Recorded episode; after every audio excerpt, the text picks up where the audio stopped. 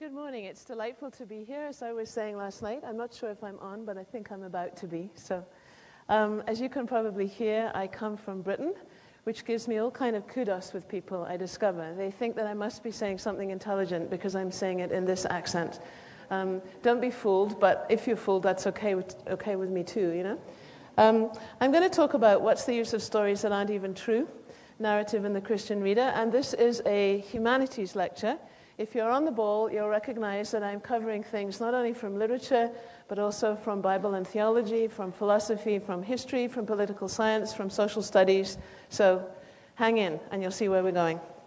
First of all, I need to explain my title. And to do that, I need to tell you a little bit about Salman Rushdie. Oh, it's not going to work. Okay, we need to do it this way. There we go. He is Indian by birth, British by upbringing, and probably best known for the Satanic Verses. Uh, this is the book for which, in February 1989, he was put under a death warrant in a fatwa decreed by the Ayatollah Khomeini, who was then the political and religious leader of Iran. The novel was said to be a blasphemy against the Prophet Muhammad and the Islamic faithful were called to exterminate its writer and any others who were actively engaged in its promotion. Anyone who dies in the cause of ridding the world of Rushdie will be a martyr, they said. Well, you know, however strongly we may feel about blasphemy, or even about the inadvisability of scandalizing the religious beliefs of other people, it isn't really the Christian way to murder the writer, except perhaps in reviews. But in Rushdie's case, in the first four years of that fatwa, the Japanese translator of the book was murdered. The Italian translator and the Norwegian publisher were both nearly killed. An assassin accidentally blew himself up in an English hotel with a bomb that was intended for Rushdie. 56 people were killed and a further 160 wounded in riots and associated troubles sparked by that book in India, in Pakistan, and in Turkey. The fatwa was apparently negotiated to an end by the British government in 1998. But February 2006, a government run foundation in Iran declared that, after all, the fatwa will be in effect forever. So, Rushdie now lives in New York. He spent nine years of his life in hiding under British government protection, unable to stay in one place for more than a very short time, and living with four burly security guards the entire time. If you want to read about this, the book that he's written about his time in the fatwa is, under the fatwa is called Joseph Anton, which is his pen name from that time, taken from Joseph Conrad and Anton Chekhov. And that book is presently uh, in your library on the new acquisitions uh, stand. I saw it there yesterday and thought, okay, so that's a book to read. Anyway, most of this time he was separated from his son. He had a son who was 11, um, and his name was Zafar. And while Rushdie was under the fatwa in 1990, he published a book called Haroun and the Sea of Stories. This was for his son. Um, because the son couldn't be with him during that time, he wrote this book. And on one level, it's a children's fantasy, but don't be fooled. On another level, it is a plea for freedom of speech and the vital necessity of stories. It's a, a lovely book. Has anyone read this book by any chance? I strongly recommend it to you. It's enormous fun. It makes you laugh out loud, but it also has this very serious undertow going on and what the message is about. It's about Haroun and his father Rashid, sounds a little bit like Rushdie, uh, who is the city's storyteller. When his father loses the gift of the gab, Haroun sets off on a quest to find the ocean of the streams of story. Eventually, he has to fight against Khatam Shud, who is a despotic leader in a silent land where the followers all have zipped lips. And he's building this vast plug which is going to dam up the sea of stories forever down at the bottom of the ocean. Because stories are the one thing he cannot control. Rushdie provides a glossary at the end of the book uh, of Hindustani names, and Khatam Shud means completely finished, over, and done with. Rushdie himself has said of Haroun and the Sea of Stories, it's a grown up novel of ideas masquerading as a children's book. So, a bit like Gulliver's Travels, or maybe the Narnia series. The taunt that originally drives Rashid to despair, and therefore to the loss of his storytelling skills, is a sarcastic comment by his totally unimaginative neighbor, Mr. Sengupta, who seduces Rashid's wife with the serious business of facts. It's a taunt which Haroun throws at his father in a moment of anger when his mother has left. What's the use of stories that aren't even true? In response, Rashid hid his face in his hands and wept. What's the use of stories that aren't even true? This is a question that haunts many English students, perhaps particularly English students with a social conscience, and perhaps most of all, English students who are Christian. In my third year contemporary fiction class at Redeemer, we regularly read Haroun and the Sea of Stories. I try to show the students that stories can actually be a matter of life and death in the real world, outside the story, as they have been for Rushdie. And I asked the students to consider Haroun's question what's the use of stories that aren't even true? A lively discussion regularly ensues. Many of these students seem to feel that their peers in business or environmental studies or social work or education are often, in effect, asking them that question What's the use of studying English? Why don't you do some seriously useful work and look at in a city ministry or saving the environment or running an honest business or even teaching Bible to kids. What's all this about reading stories for your homework? What's the use of stories that aren't even true? Actually, I find a number of students get this kind of comment at home as well. Um, what are you going to do with an English major if you don't want to be a teacher? Isn't it a bit self indulgent? How will it advance the kingdom of God? Will it even feed your family? I'm not going to talk today about the practical value of an English degree for getting you a job, though I could. Being able to write well and read intelligently are skills that almost any managerial job requires, for instance. But I want rather to address this question a little bit philosophically. What's the use of stories that aren't even true? Perhaps it's even a question for some of you. Now, of course, as a Christian, teaching in a school which takes a reformed biblical perspective I am always conscious that in teaching literature, I am teaching a rich creaturely expression of God's creativity under God's sovereign care. I'm trying to be a good steward of God's various gifts. I want my students to understand that literature is an extension of God's imagining and ordering of the world. I want them to recognize how God has given them literature as a beautiful and life enhancing gift to enjoy. Aesthetic appreciation enjoying a good book because it's beautifully put together, beautifully crafted, is in and of itself a valid thing to do. I want my students to understand that God's command in Genesis 1:28 to be fruitful and fill the earth relates to all the world's potential, including its literary potential, and not just to its families and its gardens. As Cal Seerveld has said, culture is not optional. To fight cultural amplification of creation is to be disobedient to the will of the Lord revealed in the scriptures. That's pretty strong.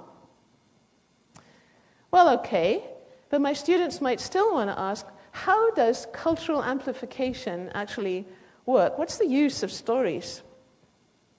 So, in good Christian tradition, let's start with the Bible. First off, we might ask why Jesus himself told so many stories. As often as not, when someone would ask him a question, he'd respond with a story. Peter asks, Lord, if my brother sins against me, how often should I forgive? Jesus tells him the story of the unforgiving servant. Peter asks again, Lord, we have left everything and followed you. What then will we have? Jesus tells him the story of the laborers in the vineyard. A lawyer asks, Who is my neighbor? Jesus tells him the story of the Good Samaritan. Simon the Pharisee has Jesus for dinner and silently judges him for being accepting of a prostitute. Jesus tells him the story of cancelled debts. Why does Jesus tell stories? Why doesn't he just tell the questioners and the curious and the cynics the truth? Well, the first suggestion I'm going to make is that stories offer a wider kind of response than abstract propositional statements do. Stories give you an environment to explore, they extend beyond your rational faculties to include your imagination and your feelings. They put you into a narrative. And that means that any simplified headliner statements are blown up like balloons and become three dimensional. Who's my neighbor? Well, the person I meet who needs my care, right? Only partly right. My neighbor may be a person quite unlike me, in fact, someone I don't even expect to trust, who comes into my life at the right time and gives me a hand when I badly need it. Jesus asks at the end of that story, Who was neighbor to the man who fell among robbers? The neighbor is the Samaritan. He wants us to see that we are called to love not only the person in obvious need, but also the foreigner who is stronger and better off than ourselves, our neighbor who helps us in our need. Stories offer a bigger, more multifaceted response.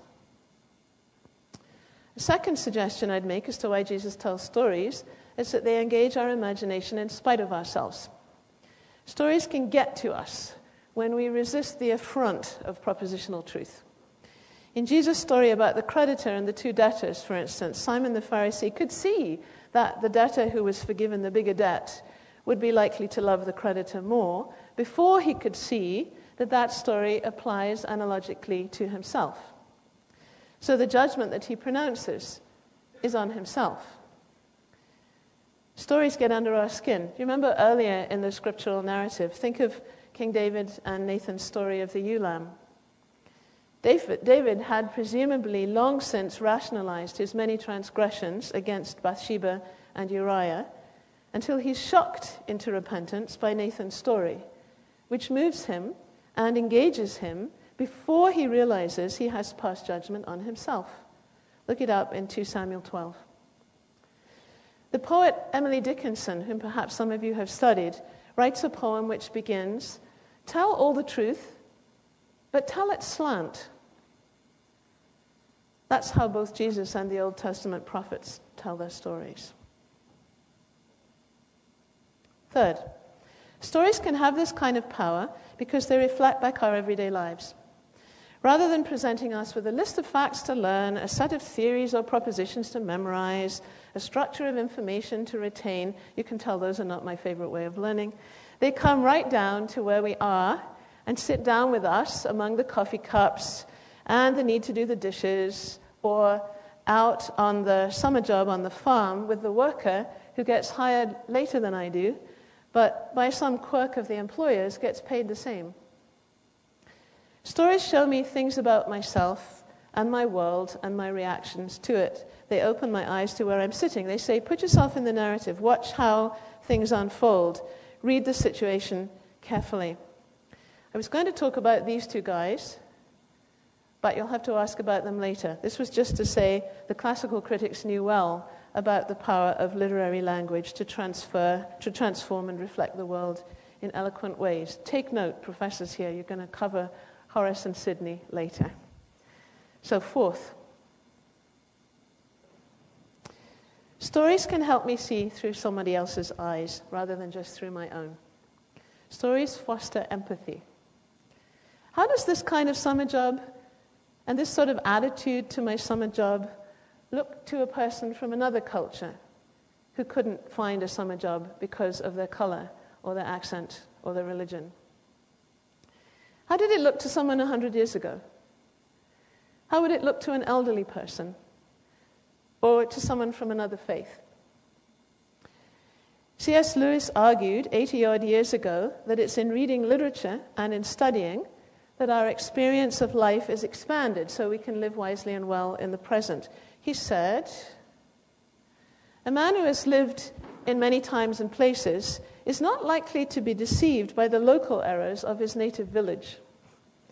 And because literature gives us a particularly vivid kind of surrogate experience of living in many times and places, it's particularly able to cultivate in us the capacity to see from somebody else's point of view. But let's go back to Jesus' stories for a minute. Are Jesus' stories true stories of someone or something he's experienced? Or are they made up stories that illustrate what he wants to say? And does it matter? Interesting question. Stories were clearly very useful to Jesus. He would see situations that needed addressing and address them with a story. Those who trusted themselves and despised others are given the story of the Pharisee and the tax collector. Those who love money are given the story of the rich man and Lazarus. Those who grumble that Jesus spends time with sinners are given the story of the prodigal son and his brother. But could Jesus go and see that particular Pharisee in the temple? Could they go and visit the brothers of that particular rich man? Could they go and talk with that particular lost sheep of Israel who is found? Was Jesus talking about a good Samaritan he'd met? Had Jesus met the prodigal son? Did these people really exist? Well, yes and no. The truth of stories, you see, isn't necessarily the kind of truth which has what we would call a specific empirical referent, a particular piece of real world evidence in mind. The truth of stories is something more wide reaching than that. Jesus' story about the unforgiving servant becomes a story about anyone in need who gives less mercy than he receives. Jesus' story about the prodigal son becomes a story about anyone who sees the error of his ways and is received back into the family. Does that universalizing from the particulars make the stories less true? Of course, sometimes Jesus does tell stories about things that really happened, even things that were part of the Jewish scriptures. For instance, Elijah and the widow of Zarephath, he talks about in Luke 4. Or he talks about John the Baptist's ministry. Sometimes he tells stories about things that haven't happened yet, like his own death and resurrection, or the fall of Jerusalem, or his coming again at the end of the world. So, even the truth of historical stories is not necessarily a truth of relation to past events, or that way, your way around. It can be story, stories about things that have yet to come. Though the way in which the story and the actuality fit together is not all that straightforward, is it?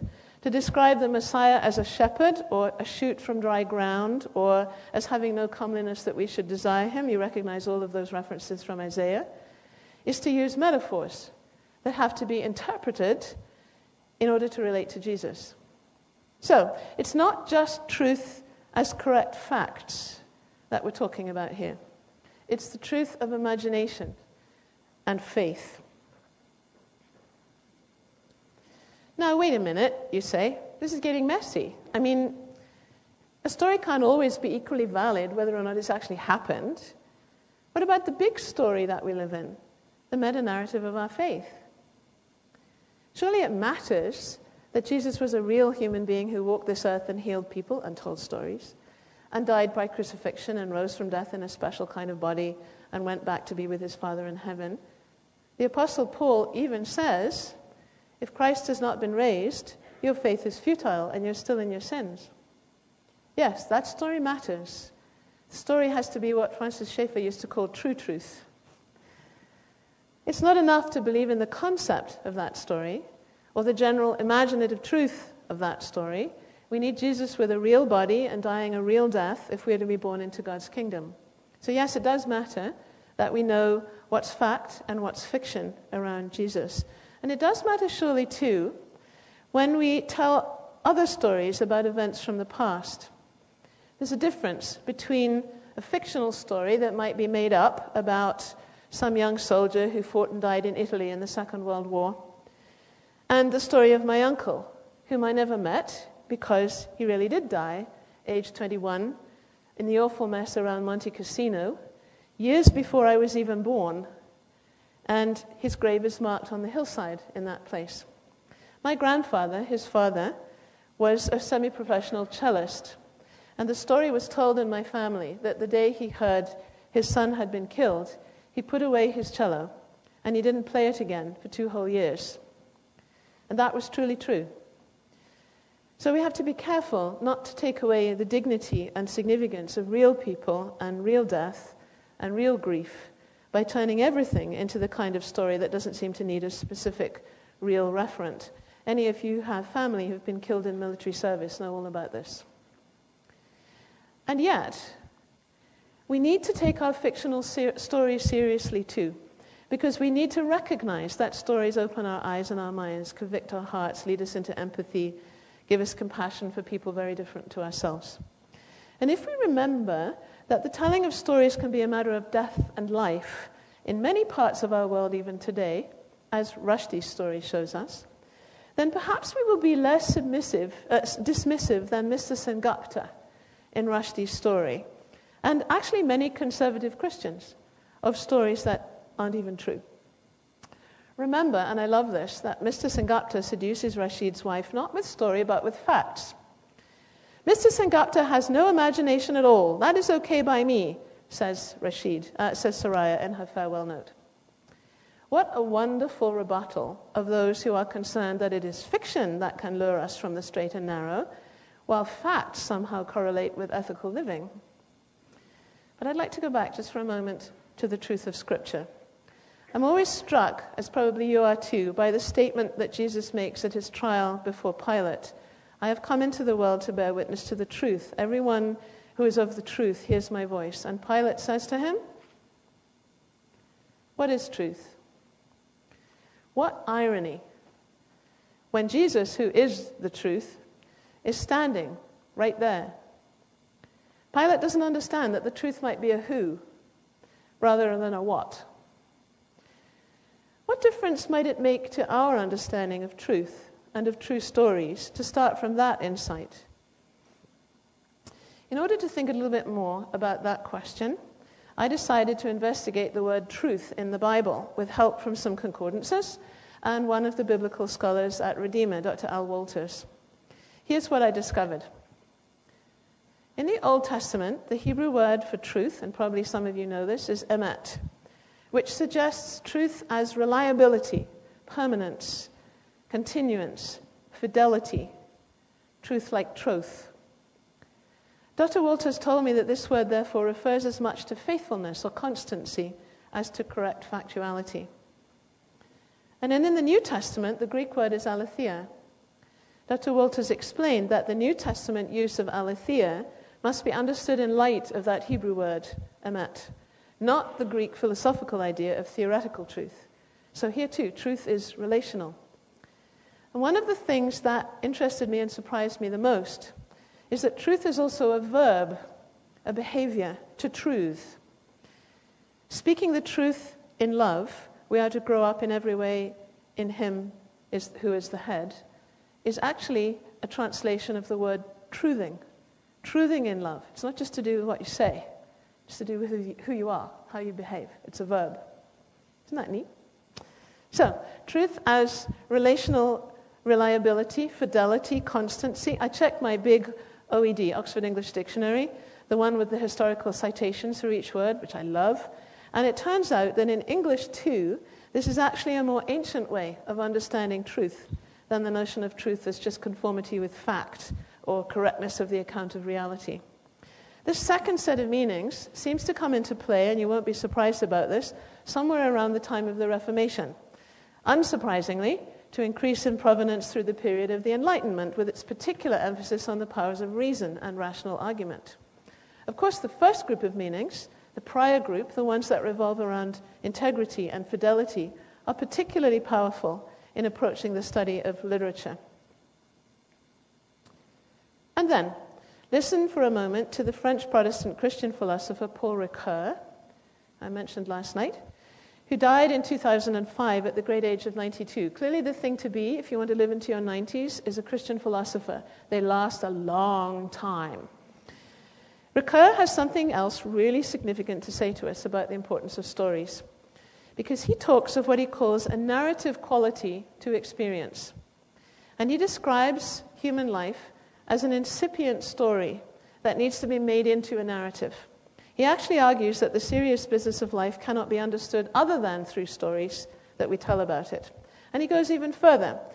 He suggests that it's by using what he calls narrative intelligence that we try to gain hold on our own integrity. He talks about the narrative identity which constitutes us. In other words, we need a narrative understanding of ourselves to move into full personhood. Obviously, we're not developed as individuals, uh, mature people at the moment of birth. Ricoeur says that our self is developed through narrative wholeness. It gains in part from the stories we receive from the literary tradition, not just Bible stories, but the whole cultural tradition that we inherit. He argues that a life is no more than a biological phenomenon as long as it is not interpreted. And in the interpretation, fiction plays a considerable mediating role. What he's suggesting here is that reading fiction shows us how plot works, how narrative is shaped, and therefore enables us to do the same kind of work in finding meaning in our own life stories. In fact, since reading is already, says Ricoeur, a way of living in the fictitious universe of the work, one could say that stories in our, are, in any case, always lived in the imaginary mode. We might suggest that hearing and understanding and interpreting stories is part of the God given way our self is brought into full adulthood. Not just in Jesus' telling of stories, but also in our telling of stories, real and fictional, to one another. Stories have a central part to play in our working out who we are as human beings. The early Puritans knew all about this, didn't they? When they laid importance on the, uh, emphasis on the importance of personal testimony to God's salvation narrative in the individual life as part of vital growth in uh, Christian health and strength. Today, there are many Christian traditions that still believe in the importance of giving your testimony. And I was thinking actually about uh, the, continu- the continuation of the Puritan belief that is actualized in Bunyan's Pilgrim's Progress, that you have those beautiful pictures in your library illustrating. Because in that novel, uh, a novel, quasi novel, um, Christian is constantly questioned by evangelists and asked to spell out what he's been learning and experiencing. He's always being asked to give his testimony, effectively. And in the modern secular world, too, um, there has been a rediscovery of the health giving power of story, especially in counseling and in trauma therapy, where the telling of the story is seen as a vital part of a person's move to health. Let's just go back to Ricoeur for a moment. In an interview, he said, Narration preserves the meaning that is behind us so that we can have meaning before us. And to give people back a memory is also to give them back a future, to put them back in time and thus release them from the instantaneous mind. That's for those of you who want to grapple with a complex idea. I love this thought. Um, more later the biblical story and the church. Think about how this notion of Ricoeur's relates to the Bible and the church. The Bible is full of directives to remember the story. Think of the memorial stones that Old Testament heroes place at significant points in their journeys to remind people of events that have taken place there. Think of the rituals that mark the remembrance of a story. The Passover, where the ritual itself, of course, is included in the story um, the processions, the offerings. And in the New Testament, uh, think of Jesus' constitution of the communion meal, which in itself uh, remembers his death until his coming again. It, re- it returns to the story. Each of these ways is a way of remembering um, not just a truth God is merciful, God is just, God is the Redeemer, God is alive. Each of them is a way of remembering the story in which that truth is embedded and enacted. God has been active in the story of God's people for a very long time and will continue to be so until the story is ended. Right now, we're in the season of Lent. Every year we remember Jesus' temptations in the wilderness and we prepare our lives for the trauma and the rejoicing of Good Friday and Easter Sunday. So we tell the story again. Just like Lent, just like Easter, every memorial of the church, every baptism, every wedding, every celebration of the Eucharist, every saying of the Lord's Prayer, every giving thanks at a meal, has its meaning not just in that moment alone, but in the story of which it is a part. It has a past, a present, and a future significance in this great narrative of Scripture that we're inhabiting. God doesn't call us primarily, I would say, to a set of rules or even a set of beliefs. He calls us to join a community of faith within a great narrative of faith with a past, a present, and a future. And that is why narrative matters so much to the Christian. Christians inhabit the story. Perhaps one could say that the narrative God has authored is being written around and through us.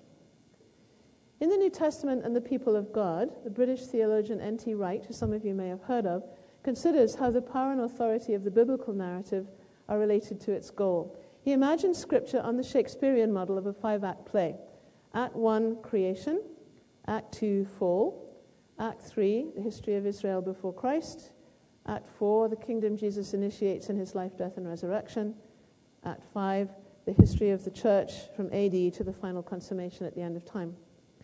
And Wright says that the one act that isn't fully written is Act 5.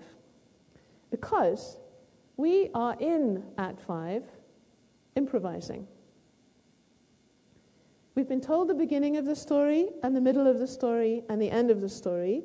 We know the key events of the narrative. We have the overarching shape, but we have to live out Act 5, improvising as we go along. God has given us the responsibility of getting to the end of the act.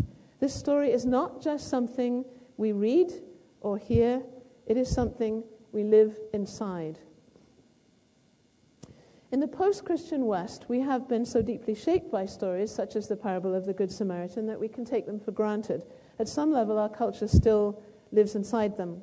But when stories are heard in a cultural context where they are new, this sense of how they can influence cultural consciousness is much more starkly apparent. For instance, a Catholic missionary to the Maasai in Tanzania in the 1960s, actually a Spiritan from the Spiritans at um, Bethel Park, a little bit down the road here, tells, of a story, uh, tells the story of a group of Maasai who brought a badly wounded man of another group to the hospital in Waso.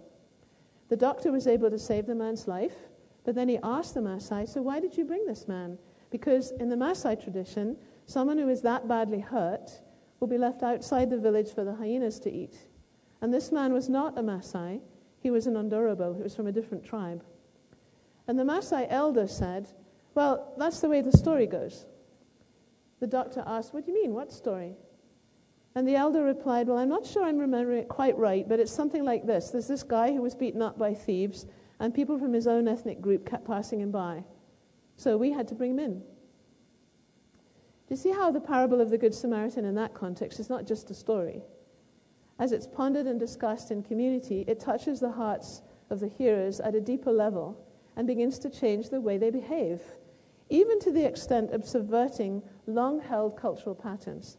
In that case, the old conviction that while you care for your own ethnic group, outsiders don't need to be treated equally. Here, the Maasai are learning from the story how to live out Act 5. Let's go back to Haroun. If you look back to this story, we find that Rushdie does something surprisingly similar there with stories, something that answers the awful question what's the use of stories that aren't even true? Rashid the storyteller used to tell a favorite story about a moody land where things change constantly according to the moods of the inhabitants. After the disaster of Soraya's leaving and Rashid's losing the gift of the gab, and when he and Haroun are being ferried across Dull Lake on their unwilling way to work for Snooty Buttoo, who is a dishonest politician, Rashid and Haroun experience the weather as alternately gloomy, miserable, harsh, and confused. Suddenly, Haroun realizes they are living inside the land of his father's story. So he speaks with authority to the lake. The breeze fell away, the thunder and lightning stopped, the waves calmed down. You may hear a parallel to various other stories that we might think of. A student in the contemporary fiction class um, a couple of years ago, Mitchell Sycamore, wrote a very fine paper about Haroun and the Sea of Stories, and here's part of what he wrote. In the act of participating in his father's stories, Haroun experiences an overt occurrence of magic and confirms to himself that the real world was full of magic. So magical worlds could easily be real. It is only through this fantastical baptism that Haroun can come to the place where stories can come to life. In other words, fantasy has an ability, a utility, to see our world in new ways. In the beginning of the story, Haroun can be seen as a story skeptic, a young man on the verge of discarding the fantastic in exchange for a, da- a dry and yeastless factuality, like the clerkish Mr. Sengupta, or clerkish to you. But in, in being introduced to a world where magic comes to life, Haroun learns that stories are not merely silly decorations on the peripheries of life, but part of the very fabric thereof. Ricoeur says stories develop in their readers a narrative intelligence, a kind of practical wisdom and moral judgment. He writes, and I like this picture because it was a clever way of illustrating what I'm putting here. Here you go. The meaning or the significance of a story wells up from the intersection of the world of text and the world of reader. So, there's a looking for meaning that it relates not just to the text, out, the world outside or inside the book, but also to the world outside of the, the text as well. There's a little book that we use in our first year courses at Redeemer um, called Literature Through the Eyes of Faith. And the authors there say, when we read, we participate in life as we see how books structure, interpret, and communicate experiences and truths. At the end of the story of Haroun, when Rashid, reunited with his story tap, thus able to be a storyteller again, stands up at the political rally where he was, he's been hired to tell stories by Snooty Buttoo. The story he tells is the story of the book that we've just been reading, Secular. And the effect of the story is that the listeners recognize in the repressive forces embodied in the politicos around them um, they recognize this story. And they refuse to submit to the machinations of these guys anymore. And they chant them out of the arena to the accompaniment of much pelting with rubbish and are freed up to choose the, le- the leaders that they really want. So, two cheers for democracy. Rashid's storytelling has thus enabled the people listening to find themselves, to hear what they really need. Stories are useful, even in this political sense. But there's another factor too in Haroun, and that's that Soraya, the wife, comes back. It turns out that Mr. Sengupta's lack of imagination is combined with a lot of other less than pleasant qualities. Soraya says, What a skinny, scrawny, sniveling, driveling, mangy, stingy, weaselly, weaselly clerk. As far as I'm concerned, he's finished with, driv- uh, finished with, done for, gone for good. Khatam should, Haroun said quietly. See, Rushdie is suggesting that stories are useful not only in an instrumental way and that they can wake people up to political opportunism and oppression, but they're also useful in a more inward way. They can enable people to see things afresh from another person's point of view and be a counterbalance to meanness and stinginess and a general lack of humanity. In an essay called Is Nothing Sacred, which he wrote while he was under the fatwa, Rushdie tells a parable about literature providing the one room in the great house of the world where we can go to reflect, to listen to all kinds of voices talking in all kinds of ways about the past, the present, and the future, what's happened, what's happening, what should happen. And he sees this room, this space for voices, as absolutely necessary to make life livable, so that the house of the world is not a prison, but a community of possibility. Christians, of course, will want to reframe Rushdie's argument because his view of the literary imagination as well nigh salvific suggests a kind of neo romanticism that turns the imagination into an idol. We are, first and foremost, people of the book, the Bible. We live in a grand story that God is authoring through time, and by its light, we interpret everything else we read and experience. Far from being romantic about the imagination, as you may have noted, our story reminds us of its darkness as well as its light. Its tendency in all of us to behave like spoiled children whose imaginations may actually help us find ways to be even more thoroughly stingy and measly and weaselly. Our story, in fact, reminds us of sin. But God, in divine wisdom, has given us all kinds of stories in this house of the world. And Rushdie is right. We do need stories. Even though they can be dangerous or blasphemous or blatantly false advertising, and one of the functions of a literary education is to teach us as readers how to be critical of what stories say and do. Nevertheless, stories give us environments to explore. They engage and stretch our imaginations. They reflect our lives back to us. They help us to see from others' points of view. Any sense that I'm coming sort of to a conclusion here would be well um, discerned by you. Um, they help us to write our own narrative identities. You might say they're a matter of life and death. And as a result, these stories, written by God's creatures with or without overt acknowledgement of God, can help in directing us to that state of peace and harmony with self, other, and God, which the Bible calls shalom. But, and there's a final vital qualification here, for this learning through literature of compassion and understanding and identity is, in and of itself, insufficient to move us to action. We are not all sweetness and light. Literature cannot save us. If nothing else, the two world wars of the 20th century surely taught us that. Cultural education does not make people good. If it did, and if you've seen Schindler's List, you'll remember this scene, the SS officers at Buchenwald could not have listened to Mozart with such pleasure. Seeing how to live best certainly doesn't automatically result in our living that way. So we don't just need the, merit, the scriptural narrative and the fictional narratives as the foundation to understand how to live well in the great house of the world. We also need the spirit of the author, both to will and to empower us to live like that. Van Zanten Gallagher and Lundin say only the working of the Spirit can transform an understanding of literature's moral issues into action.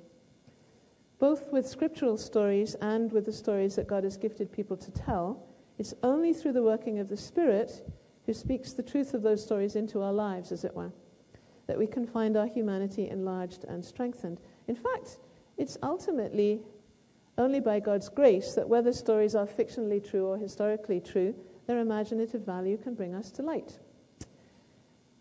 And it's surely only by God's grace and God's continuing involvement in this world as its supreme author that as a teacher of literature, I can daily bet my life on these stories as vehicles of truthing. As Haroun learned, even though we need some serious help to be and do what we should, it is truly a miraculous thing to be alive in the land of stories. Thanks be to God. Thank you.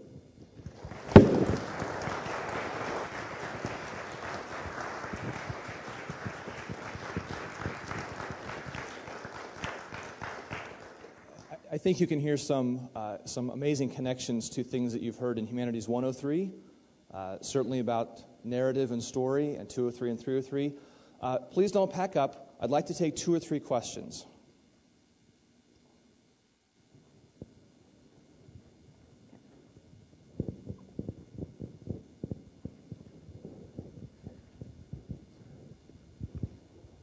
Uh, thank you very much. I um, was uh, thinking about the marvel of the uh, millions of copies of J.K. Rowling's books that have been read by millions of people, uh, including, I'm sure, dozens in this room. And I'm wondering if you have any thoughts on the popularity of Rowling and their relationship to these, to the importance of story, and what that might say about us today, the stories that we want, the stories that we're hearing. Oh, that's an interesting perspective to take.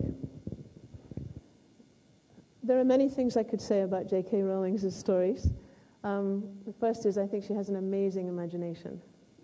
The second is that I am impressed by the fact that the stories um, always, in the end, tell the truth about what is evil and what is good. Um, I know some Christians are very troubled by them because they see them as a, a dangerous place to go in terms of magic and those sorts of things.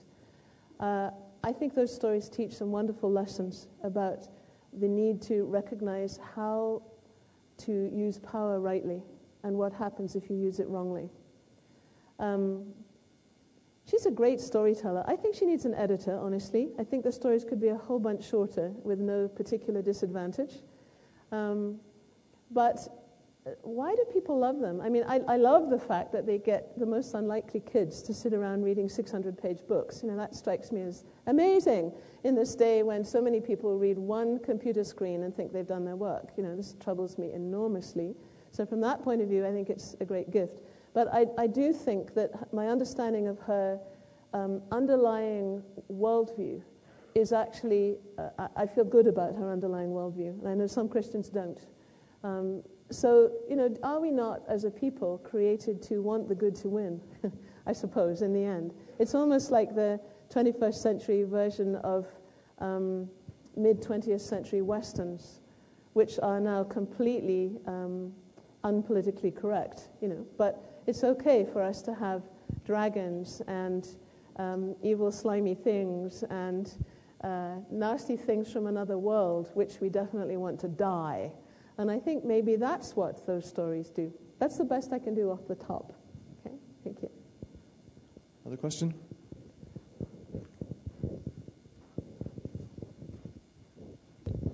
Do you write stories? Do I what? Do you write stories? Oh, um, I have done. Want to say anything about that?